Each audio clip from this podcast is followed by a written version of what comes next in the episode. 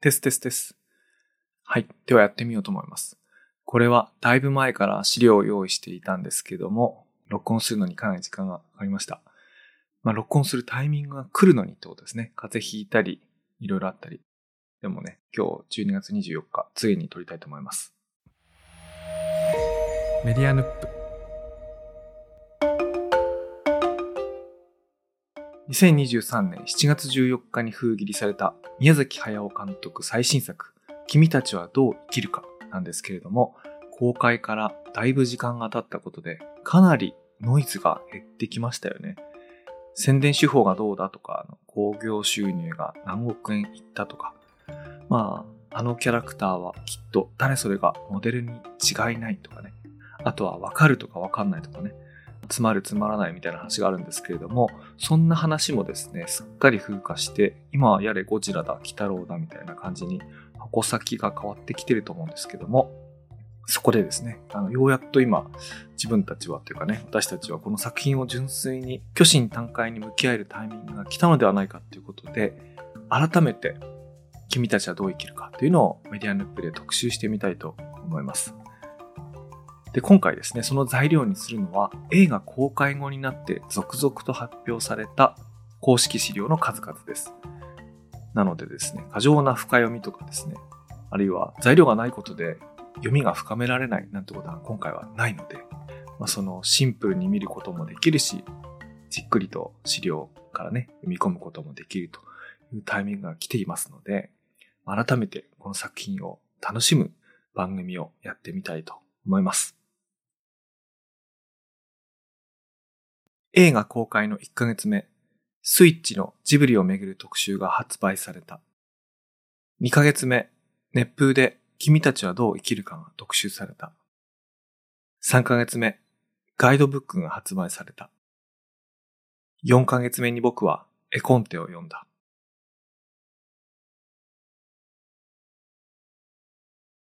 こんばんは、佐々木隆です。冒頭お聞きいただきましたのは、君たちはどう生きるかのサウンドトラックから1曲目、Ask Me Why 疎開です。これは映画ご覧になった方はわかると思うんですけれども、冒頭のタイトルがバーンと画面に表示される時にかかる曲です。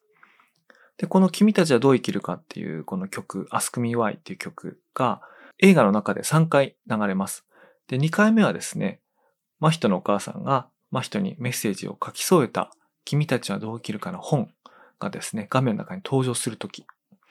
で、そして3回目が、あの、王子との対決の時に、なんかディスカッションをするときに、まあ言葉にはしませんけれども、君はどう生きるのか、みたいな話をするときですね。場面、そういう場面があると思うんですけども、その時に流れます。なので、まあ映画の冒頭、あとはこの映画のオリジナルになった本が登場するとき、そして最後その問いかけが登場するときに流れる曲です。でですね、改めてこの作品がどういう作品なのかっていう話からしていきたいと思うんですけれども、もう映画のね、公開から5ヶ月以上経ってますので、これすでによく知られてると思います。先日もプロフェッショナル仕事の流儀で放送されたんですけれども、これは宮崎駿の自伝的映画であるということが今では明らかになっています。ただ、映画公開当時はね、あんまりそれを知られてなかった。あるいは知ってる人がいても、ごく一部だったっていうか、まあ、察している人がそのように見たっていうことなんですけども、まあ、それがね、映画の作り手の方から公式的に自伝的作品なんですよっていうことが今では言われています。まあ、宮崎駿の作品ってこれまでどの作品にも自伝的な要素というか自分が体験したこと、自分の知ってる人々をこう映画に登場させるっていうことで有名であるっていうか、そういうのはよく知られてあったんですけども、ただ、それと作品が自伝であるかってことはまあ別ですよね。体験を作品に盛り込むことと自伝であるかどうかって別なんですけども、今回ははっきりと自伝的映画であるというふうに宣言されているっていうのが、これまでとちょっと違うところですね。ただまあ、これにもいろいろあって、じゃあ自伝的作品だからといって映画の外側にある情報を使わないと楽しめないのかというと、まあ決してそんなことはないんですけども、うん、そんなことはないですよね。むしろそうであっちゃいけないと思う考えもあるんですけど、ただね、自伝的作品だってこう言われてるんで、やっぱりそういうふうに見ちゃうというかね、読んじゃうんですけども、いつか時が経ったらそういう読みからも離れた楽しみ方もね、もっと定着してくるかもしれませんが、まあ、今では自伝的作品だというふうに知られていると。でね、これが一番よくわかるのが、映画公開から3ヶ月目に発売されたガイドブックなんですね。これ元は映画公開と一緒にパンフレットとして発売される内容だったそうなんですけれども、まあ、宣伝をしないっていう鈴木敏夫さんの方針によってですね、パンフレットとしては発売できなくなったんで、3ヶ月ずらしてガイドブックとして発売したというやつです。これ内容の構成、執筆、編集をですね、プロデューサー補の石井智彦さんがやってるんですけれども、全部で4万字超ぐらいあるんですけどもね、これがすごいいい内容で、もう面白いのもそうだし、映画を理解するガイドブックとしても完璧なんですね。もうこれがパンフレットとして発売されてたら、なんか今回の映画がよくわかんないとか、難解だとかっていう人いなかったと思うんですけど、逆にこれ伏せて、自分でこう、まっさらな状態でみんなが体験して、あれどういうことあったんだろうってこう話せたからね、こんなに話題になったと思うんで、いや、実に英断だなと思いますね。もうだってこれ見たら、もうわかんないことないですからね。ほとんど。あの、他の作品の方がよっぽど難解ですよね。例えば、あの、よく知られてるもののけ姫だってあの、あれですよ。あれを未だにもしかしたら森と人の二つの勢力が争ってると思ってる人もいるかもしれないんですけども、あの森の中にも2種類、人の中にも3種類くらいの立場があってですね。で、その中で、アシタカとサンっていうのは、その複数の立場をこう移動したり、挟まれたり、こう乗り越えて、とどまったりとかなんかね、そういうことをね、やってる話なんで、よっぽど複雑なんですけども、まあ、それに比べるとかなりシンプルですね。で、それが何に現れているかというとですね、このガイドブックに書かれてある宮崎駿による企画書っていうのがあるんですね。これは映画を立ち上げるっていうか制作がスタートするときに、まあいつもいつも宮崎さんが書いてるやつがあるんですけども、その文章ですね。ちょっとこれ全部読むと長いので、あの最初と最後のところをつまんでご紹介したいと思います。宮崎駿による企画書。エリプスコンプレックスの罠に囚われた少年は、闇濃い世界をさまよい、死せる母を取り戻すために戦い、成長し、ついに死せる母と生ける母を取り戻し生還する物語。この作品には楽しく心温まる肌触りを求めない、圧巻、無魔、血まみれの世界に耐える勇気こそ描かなければならない。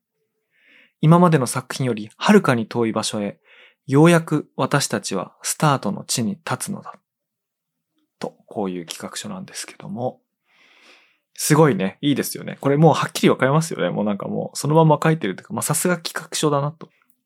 エディプスコンプレックスの罠に取られた少年。もう父親との関係見たらわかりますよね、映画ね。そして闇濃い世界をさまよって、ついに二人の母、死せる母と生ける母を取り戻すと。あと、この作品には楽しく心温まる肌触りを求めない。なんていうか、子供向けのスイートなものにはしないと。そして、今までの作品よりはるかに遠い場所へ。これは自分の過去の作品をものすごく意識してる、あれですけども、それよりはるかに遠い場所を目指して、これからスタート地点に立つんだっていうことなんですけども、いやー、80歳を超えて発表する作品とは思えないような、こう、若々しい奮い立つような企画書ですよね。で、そしてまた今回名前もね、宮崎駿っていう表記を立つ先の方にしてね、先の字を。本当にこう自分に帰ってっていうか原点に帰ってスタート地点から始めるんだっていうね。これがすごいですよね。これがどんな映画だったか、ちょっとこの後もあのお話ししていきたいんで、ちょっとこれぐらいにしてですね。冒頭 A パートこのあらすじをちょっとご紹介したいと思います。まとめるとこうなるかな？ちょっとまとめてみました。火事で母さんが亡くなり、父さんの仕事の都合もあって宇都宮に疎開をする。ママ母となる夏子さんと出会い、青鷺屋敷に案内される。お屋敷の使用人である7人のおばあさんたちに挨拶をして、離れの家を案内される。主人公真人は火事の夢や幻影を未だに何度も見る。お屋敷の奥に不思議な塔があることを知る。学校に初登校して喧嘩をした帰り道、石で自分を傷つけて帰宅する。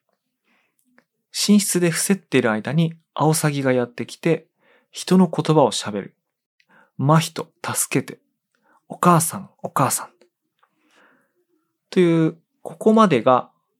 A パートというところなんですけども、これがですね、振り返ってみると、真人の第一声、あの火事のシーンがありますよね。そのね、最初の言葉が母さんなんですよ。そして A パート最後の瞬間、アオサギがね、お母さん、お母さんって言うんですよ。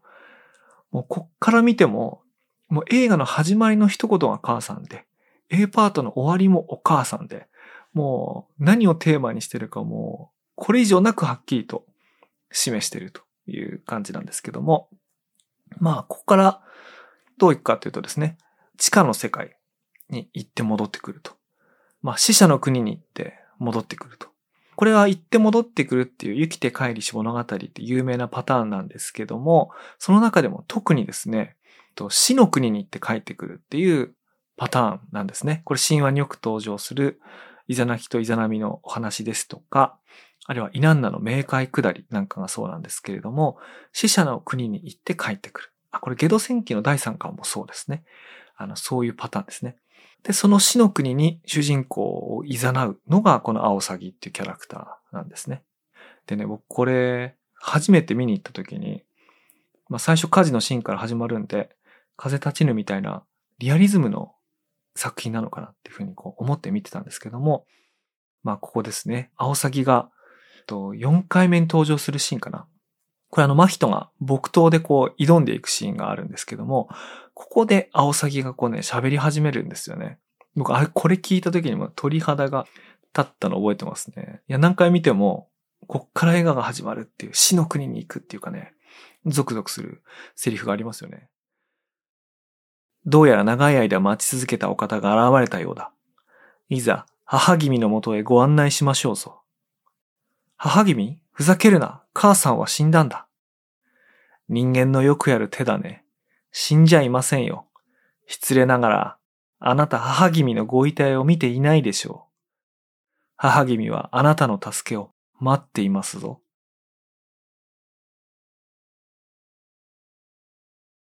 先ほどお聴きいただきましたのは、アオサギの呪いという曲です。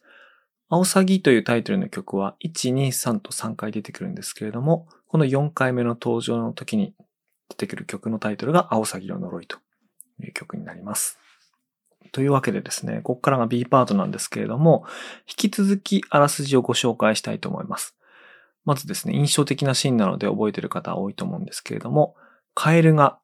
体に這い寄ってきます。でその後ですね、目を覚ます真人。で、その後しばらく日常シーンが続きまして、父が戦闘機のキャノピーを運び込んだり、おばあさんたちと一緒に食事をしたり、母さんのお見舞いをしたりします。そして弓矢を作る。それからですね、君たちはどう生きるかっていう本を手にします。そこで読みふけります。で、夕暮れていく空、ポタポタと落ちる涙。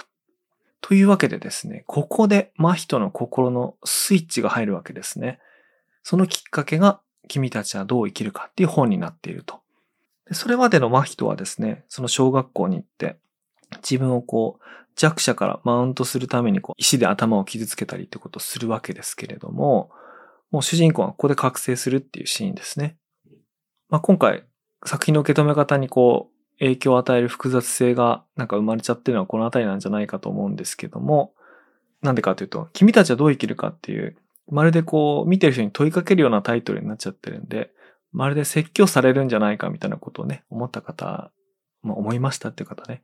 あの、いたと思うんですけども、これは、あの、主人公の心にこう、スイッチが入って、こう、変化するっていう、その、まあ、きっかけの道具として出てくるね、ものなんですけども、まあ、まさに、宮崎駿少年も若い時に、まあ、幼い時にこの本を読んで、その、覚醒したっていうかね、あの、その瞬間がこの映像でもこう再現されてるっていう、あの、そういう場面ですね。実際にこれはもう宮崎少年が体験したことそのもののね、そのものと言っていいようなね、展開だそうです。で、そうなるとですね、じゃあこっからだんだん地下の世界に行った時に、こっから先が、まあ、地下の世界、死の世界に行くわけですけれども、じゃあそっから先が自伝なのかどうなのか、そっから先は自伝じゃないんじゃないかみたいなね、ことも思う方多いと思うんですけども、実はですね、この前半の現実パートだけじゃなくて、地下の幻想パートもですね、これ、詩小説と言ってもいいような自伝的な内容だそうなんですね。内容だそうなんです。これプロフェッショナルなんかをご覧になられた方は映画制作中に亡くなられた高畑勲さんの話だけをこう思い浮かべると思うんですけれども、実際にはですね、あの色彩設計の安田さんとか、ナウシカのモデルとも言われているアニメーターの二木さんとかですね、あとは大塚康夫さんとか、その昔から東映動画の時代から長く一緒にやってきたアニメ作りの仲間たちがこう亡くなっていくときに、その思い出っていうかね、それがこう反映されている順番に展開されているっていうのが地下のパートらしいんですね。だから、一見こう連続性がなさそうなシーンに思えるかもしれないものが、まあ自伝的作品、その宮崎さんの中では順番に起こったことをこう書いてるというようなことらしいんですね。まあでもね、これ聞いて、いや、そんなの作品関係ないじゃんって思う方もおられるかもしれないんですけども、自伝的映画であるっていうことを宣言されてるんで、もうこれ全部自伝なんだって思ってこう花から見ていくとですね、あ、これ大塚康夫さんとやったコナンとかのイメージなのかなとかね、なんかね、それを思い出として思い返してんだなとか思いながら見るとね、またさらに楽しいっていうのがあるんで、まあそう見るといいんじゃないかなと思いますというかね、たくさんそういうシーンが散りばめられてるんで、なんか見れば見るほどこう発見できてね、すごい面白かったですね。都合私5回も劇場に見に行ってしまいましたから、地下パート最高でしたね。で、ちょっとまあ、あらすじ続きいきますとですね、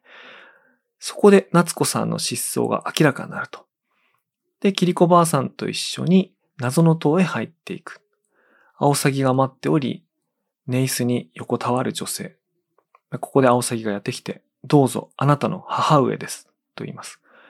で、母に触れると、形を保てなくなったそれは、そのゼリーのように溶けていく。アオサギは真人を挑発する。そこへ真人の矢が刺さり、アオサギは正体を表す。真人が、夏子さんのところへ案内しろ、と言います。そこへ大王子が登場し、愚かな鳥をお前が案内者になるがよい、と言います。そして地下の世界に沈んでいく。地下の世界は黄昏れていて、その波の中に立っている。そして、異教の聖域のような場所にたどり着き、墓所に入っていく。ですね。ここ、とても印象的な場所で、ベックリンの死の島っていう絵画に似てますとか、あの、影響を受けてますね、みたいなことはよく指摘されていたようなんですけども、これ、後で私あのインタビュー読んで知ったんですけども、ベックリンの死の島はですね、風立ちぬにも出てきているそうなんですね。部屋に絵がかかってたそうなんです。あの、全然見逃してました。そういったものがね、散りばめられているわけですけれども、異教の聖域のような場所っていうことですね。あの、印象的な場所があると思いますけれども、まさにそこで流れる曲がありますので、ちょっとご紹介したいと思います。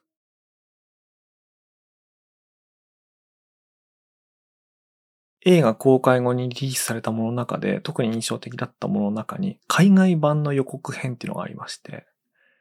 今私が見たことあるのがですね、韓国版とフランス版とアメリカ版。これがそれぞれ全然違う編集になってるんですけども、めちゃくちゃ面白いんですよね。めちゃくちゃ面白いっていうかね、めちゃくちゃ面白く見える。いや、もちろんね、予告編なんで面白く見えるようにするのは当たり前なんですけども、見る順番が違いますよね。普通予告編見て劇場に足運ぶと思うんですけども、今回の場合は劇場を見てそれで予告編を見るっていうことになるわけですけども、それぞれね、各々工夫の凝らし方が違ったの。順番バラバラにしながら、映像的にカタルシスがあるところを、まあ盛り上げて、短いムービーにしてるっていう編集方針をとってるところもあれば、この不思議な感じ不気味な感じかな謎のアオサギを際立たせて、やっぱり本編何だかわからないっていうまんまやってる方針のものもあれば。あとアメリカ版なんかはね、すごくこう、ガンガン盛り上げてくるっていうか、あの、まあ、いかにも見慣れた映画予告編って感じですけども、それもいいんですよね。でもね、中でも、あの、一番最後に見て好きだなと思ったのは、これも予告編じゃないんですけども、えっ、ー、と、米津玄師の地球儀のプロモーションビデオ、ミュージックビデオのえっ、と、映画の素材を使ったバージョン。これ、4、5分ある曲を全部映画の素材使ってるやつあるんですけども、これは反則ですね。反則技にいいですね。もう、うん。なんかいいしか言ってないから。なんかいいしか言ってないんであれなんですけども、もうね、これミュージックビデオで例えたら、史上最もお金のかかったミュージックビデオと言ってもいいですよね。手書きのアニメーションによるもうリッチな表現。これ書くのに、どんなだけ時間かかったんだろうみたいなものがこう、バンバン出てくるね、やつなんで。まあ、僕もともとこの曲そんな気に入ってたわけじゃないんですけどもね、そのプロモーションビデオっていうか、その映画の予告編っていうかもうほとんど本編映像のダイジェストになってるんですけども、それと一緒に見たら、結果ね、すごく大好きになりましたね。まあまあまあ、それはいいんですけど。まあ、で、この先ほどのね、流れた聖域っていう曲が流れた後なんですけども、キリコっていうね、あの、キリコばあさんの、まあ、また違う形で現れている若い姿が出てくると思うんですけども、これもともとはですね、ここでヒミ、ヒミっていうのは、あの、お母さんですね。若かりし頃のね、この世界におけるお母さんの姿ですけども、ヒミが最初から登場するはずだったらしくて、途中までそれで絵コンテまで書いたらしいんですけど、巻き戻って書いたらしいんですね。ヒミではなくてキリコが出てくるようにしたらしいんです。で、このキリコさんっていうのが色彩設計の安田さんこうそっくりだっていう、まあ、モデルになってるってことらしいんですけども、まあちょっとそれ巻き戻って、ある一人の人格を、こう、ヒミっていうお母さんと、あの、こう分けてやったらしいんですけども、なんか、これ結果なんかすごくうまくいってますよね。まあ、僕うまくいってるなと思うんですけど。あ、それでヒミはどこで出てくるかっていうと、わらわらを食べるペリカンを、こう、花火を、花火なのかなあれ。なんかそれ撃ち落としてる女性としてこう、スタンダップパドルみたいにこう立ってるの、こう、海、横切っていくシーンから初めて出てきますけども、あのヒミっていうのはね、宮崎駿のお母さんの若かりしの頃のね、髪型そのまんまで、あの、見たらね、パッとわかるらしいんです。あの、ドキュメンタリーなんかでもたびたびお母さんの写真出てきますけど、そっくりですね。そっくりに描いてる。こう、死せる母っていうか、まあ、生きてる母、まあ、その世界では生きてますけど、まあ、その死せる母と出会うっていうね、とこなんですけども、まあ、作画でもね、重要な見どころがあって、そのキリコさんが初めて登場するとこの、船と風と波がこう、全部こう、ダイナミックにこう動くところが、あそこ書くのすごい難しかったってこう言ったんですけども、そういう見どころなんかもあって、だから、あの辺地下に潜って最初のあたりの5分10分ってすごいいいシーンが連続してて、うん、僕大好きなとこですね。あそこ、あそこだけを何回も見たいようなパートですね、ここ。で、あらすじの方をちょっとおさらいしますと、そのペリカンの群れが来て、で、キリコさんが船に乗ってやってくる。大きな魚を釣る。魚をさばく。気を失って目を覚ますと、キリコさんがシチューを作っている。で、トイレに行って月を見る。で、そこでわらわらが出てきてペリカンに食われていると。そこにヒミが花火を上げて登場すると。で、ここでですね、炎の少女っていう曲がありますので、お聴きいただきたいと思います。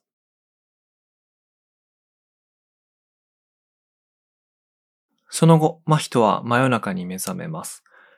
老いたペリカンがやってきて、アオサギが再び登場して、夏子様はここにはいませんぜ、っていうようなことを言います。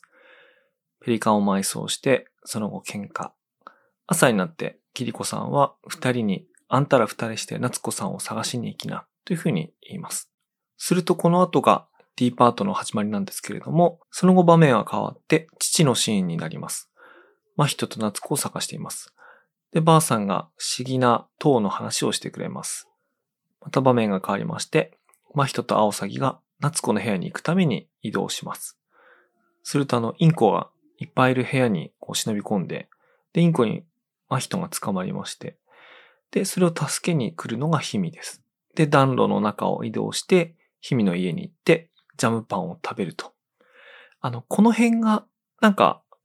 なかなか脈絡をつかみづらくて、あれ、どの順番だっけとかでね、思いやすいんですけれども、今、あらすじっていうか、起こった場面を言うと、こんな感じですね。するとですね、その日々の家でジャンプパンを食べ、まあ、それであの日々の家でジャンパンを食べるときに、ずっと線に母さんが焼いてくれたパンみたいだって、なんか言うんですね。夏子は真人の母さんか。違うよ。夏子さんは父さんが好きな人だよ。僕の母さんは死んじゃったんだ。みたいな話をするわけですね。はい。これ会話としてはすっとぼけたような会話なんですけれども、これは死んだお母さんと食卓を囲むと。なんかそういうシーンですね。なんかジブリらしい、なんか美味しそうな食べ物が出てくるシーンとして、何気なくスーッと通っちゃいそうなんですけれども、あの、ここを書きたかったんだろうなという、お母さんとご飯食べたかったんだなっていうね、なんかそういうシーンですね。はい。で、その後、塔のドアを案内すると。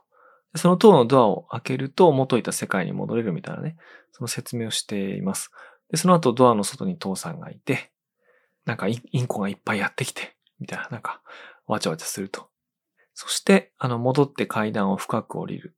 深く降りるとですね、分厚いカーテンがあって、この中が産屋だ。夏子はここにいる。っていうふうにこう、日々が言って、で、それで、ま人は夏子母さんのとこに、産屋のとこに会いに行くっていうシーンですね。まあちょっとあらすじだけざーっと言ったんですけども、この映画の公開された後に私一番印象に残ったのがですね、ジブリが発行している熱風っていう雑誌があるんですけれども、そこで久石譲の特集をした特集で言うと2回目のとこがあるんですけども、それがね、非常に印象的でした。でそこで被災市場は何言ってたかっていうと、今回の映画音楽作りのプロセスが過去と全然違ってたと。まあ、通常は絵コンテが完成した後に音楽制作についても依頼をされて、で、その後、絵の制作と音楽の制作なんかが、あの、一緒に進行していくっていうんですけども、今回はそれが全然逆だったようで、絵コンテができた後にも呼ばれず、で、完全に絵が作り込まれた後、あの出来上がった後に全てのシーンができたものを見せられて、これに音楽をつけてくれっていうふうにこう、お任せしましたと、お願いしますっていうふうに言われたらしいんですね。つまりこれどういうことだったかというと、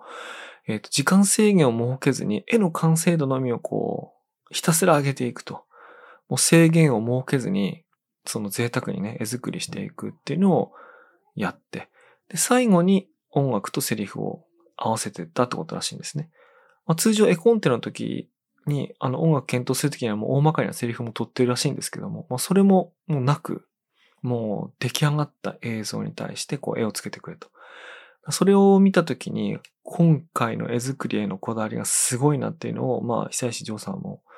いつものね、いつもと違うプロセスの中から感じたらしいんですけど、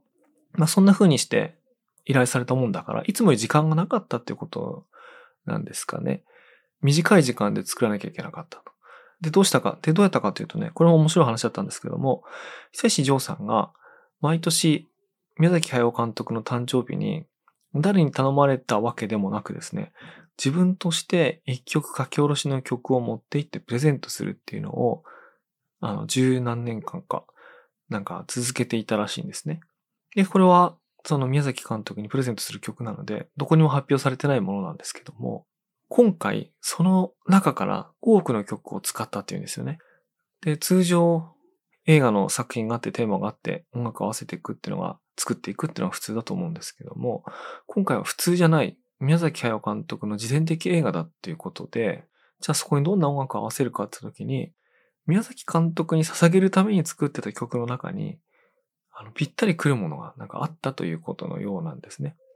何でしょう、テーマが宮崎駿だから、宮崎駿のために作ってた曲っていうのが合わせられたってことなんですかね。なので、冒頭1曲目の Ask Me Why っていう曲なんかは、そうやって気に入ってもらった曲の一つだったみたいですね。であともう一つ面白かったのが、普通映画の映像に合わせて音楽作っていくと、まあ、当然ながらマッチしたものになっていくので、違和感が出ないっていうか、思いもよらなかった効果とかってなんか出にくいらしいんですけども、今回は逆で、もともとある曲をこの映画の中の映像に合わせてったってことをしたようなので、絵から音楽を作った時には起こらないような効果が起こったんだってことを言ったんですね。その一番代表的なやつが、あの、産屋のシーンだったらしいんですけども、あそこの曲ってのは普通に音楽を作ったらああならないと。手持ちの曲を合わせていったからこそ不思議な効果が出たんだ、みたいなね、話をしてたんですけども、確かにね、そういうだけあって、ものすごい印象的なシーンになってるんですよね。映像的には、髪の蛇、あれ蛇だそうなんですけども、あの髪の蛇が夏子母さんと真人の間にこう絡みついて、で、あなたなんか大嫌いっていう風に言われて、で、それで、こう、バーンって終わるみたいなとこなんですけども、その曲がなんともね、不思議なね、うん、なんか印象的な曲っていうか、曲が変わってるっていうよりは、なんかその映像のカタルシスに必ずしも寄り添ってない違和感のあるね、曲で、故になんかすごくね、忘れられないシーンになってるみたいなね、曲があるんですけどもね。まあそれがすごくね、今回の映画音楽の作り方で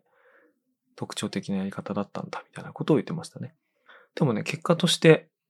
久石譲さんが言ってたのは、自分が宮崎監督に作ってきた音楽の中では、もう3本指に入るぐらい、今回の作品が気に入ってますということでした。で、僕もめちゃくちゃ気に入って、サウンドトラックね、すごい聞きました。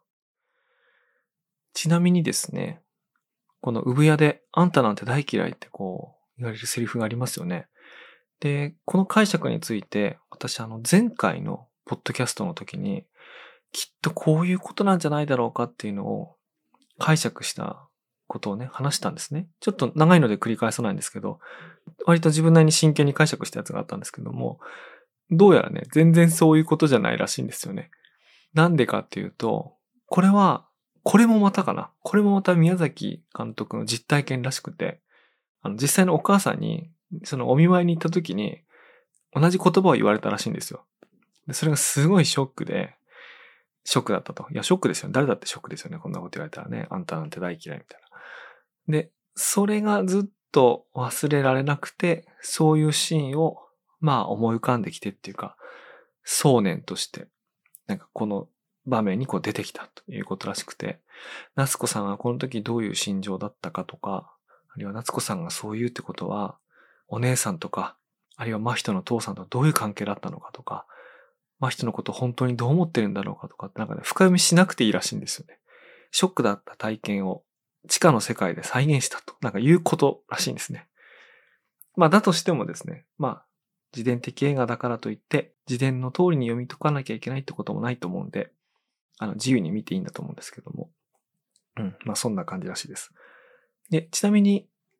このガイドブックの中にですね、木村義乃さん、あの、声優をやっていた夏子さんの声優をやっていた木村義乃さんの解釈が載ってるんですけども、それもね、近かったですね。自分の中に命が生まれて、子供を宿すって言った時に、なんとなくそういう人格が出てきてしまうのって、わかるな、みたいな話がね、書いてあったんですね。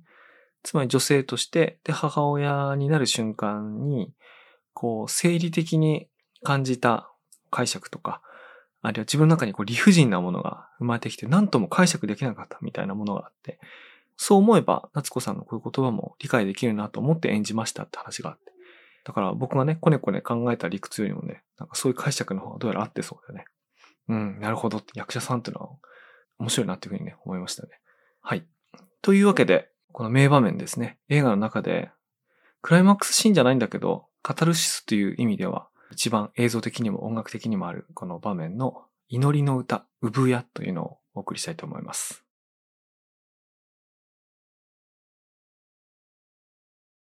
この産屋のシーンが終わると映画は終盤に向かってどんどんどんどん場面が展開していきます。一番特徴的なのは大おじが出てきてですね、そこでの対話が繰り広げられるっていうところですね。振り返ってみて、この映画どういう映画だったかっていうと、その塔の中に入って、あの、才能のかけらみたいな、才能のかけらっていうか、石というね、形で出てきますけども、まあそれを持ち帰って、普通の人は忘れてしまうようなことを、まあ、忘れずにいると。で、その忘れずにいたことを、後年出会った友達、それは鈴木敏夫とかね、あるいはその東映動画の仲間とか、まあ、多くの仲間に出会って、で、それを実際にこう、アニメとか映画っていう作品にしていくみたいな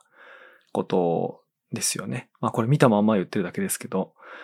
だから、これ面白いなと思ったのは、今回の映画の中に、過去作品に似た場面とか、絵がよく出てくるよね、みたいなことはまあたくさん指摘されてると思うんですけども、それがなんとなく過去のイマジネーションの再利用という形にお話上はなっていなくて、むしろこれがあの、スタート地点で、この塔の中で見た世界というのを持ち帰って、後に膨らまして、まあ、ラピュタとかね、トトロとか、なんとかなんとかっていう、そういう作品にしてったんだっていう構造になってるわけですよね。で、まあそれが単なるこう、こじつけみたいな風に見えたら興ざめだと思うんですけども、実際この映画の中にこう、叩きつけられてるイマジネーションとか、で実際それをアニメ、動画ですね。あの、動きとして定着させるのに支払われてるアイディアと技術っていうのがなんかすごいんで、なんかそれ、納得させられてしまうみたいなね、ところがありますけども。まあそういうこともあって、これはこう、最新作でありつつ、自分がこういうアニメーション作品とか作る理由を立ち戻って明らかにしてる、まあスタート地点みたいな作品になってるなと。まさに企画書の通り、あのスタートの地に立つのだというのを、まあ宣言の通りやりきってるなということをね、なんか思いましたね。まあだから、見るたびに元気になるというかね、こう元気づけられるみたいなとこがありまして、私それが気に入って5回も見に行っちゃったみたいな感じでしたね。はい。あとはね、なんか、まあ、映画と関係ないトリビアみたいな話なんですけど、今回、この青サギ、サギ男っていうのがすごい特徴的なキャラクターとして出てくると思うんですけども、あれはですね、宮崎さん家の近くの川にいるアオサギが、まあイマジネーションの元だそうなんですけども、もともとその川っていうのはすごく汚れていた川で、まあ近所の人たちと一緒にこう掃除をしたりなんかして、あの、綺麗にしていったようなんですね。これまあいろんな本とかドキュメンタリーとかにも出てくる、あの宮崎さんがよく歩いてるあの辺の川ですけども、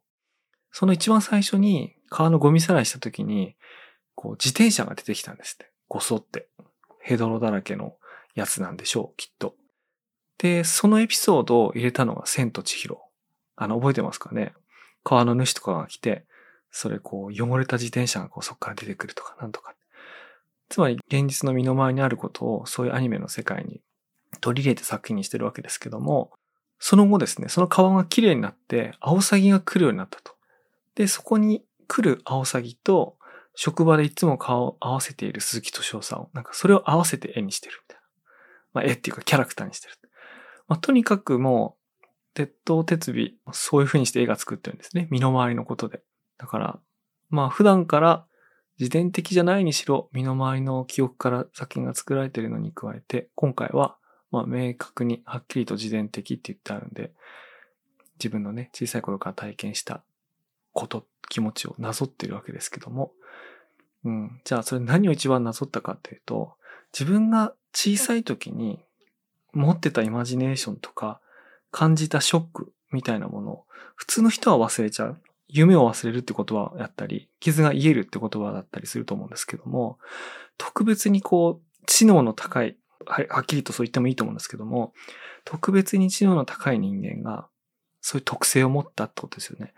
そういう人が、そのイマジネーションが、年経ても全然、その、薄まらなかったり、薄まらない人っていうのは傷も癒えないんですよね。これは、なんかそういう人たちの特徴というか、ショックなことが何度も何度も蘇ってしまう。これは、記憶力が優れてるとか、映像記憶が優れてる人の能力の裏返しなんですけども、絶対に実現したいっていうビジョンも絶対に色あせない代わりに、受けた傷を絶対に忘れないっていう特徴を持ってるんですよね。なので、そういうものを小さい時から持ち続けた人が、なんかそれをそのまんま、あの、向き合って作品にしたっていうね、感じだ、なんだと思います。で、それをね、すごく、はっきり感じるようなシーンも何個か実際にありましたけども、あの、まさにね、そういう作品でしたね。はい。あとは、なんか、無限にトリビアルなことあるんですけども、もう別にそういうのはね、あの、いいかなと思いますね。ちょっと、省きます。なんか、省きますが、どっかに書いてあるんで、言わんでもいいだろうなと思うんですけどね。というわけで、今回のポッドキャストもエンディングに向かいたいと思います。映画が公開されて5ヶ月後、そろそろ僕も一区切りつける日が来た。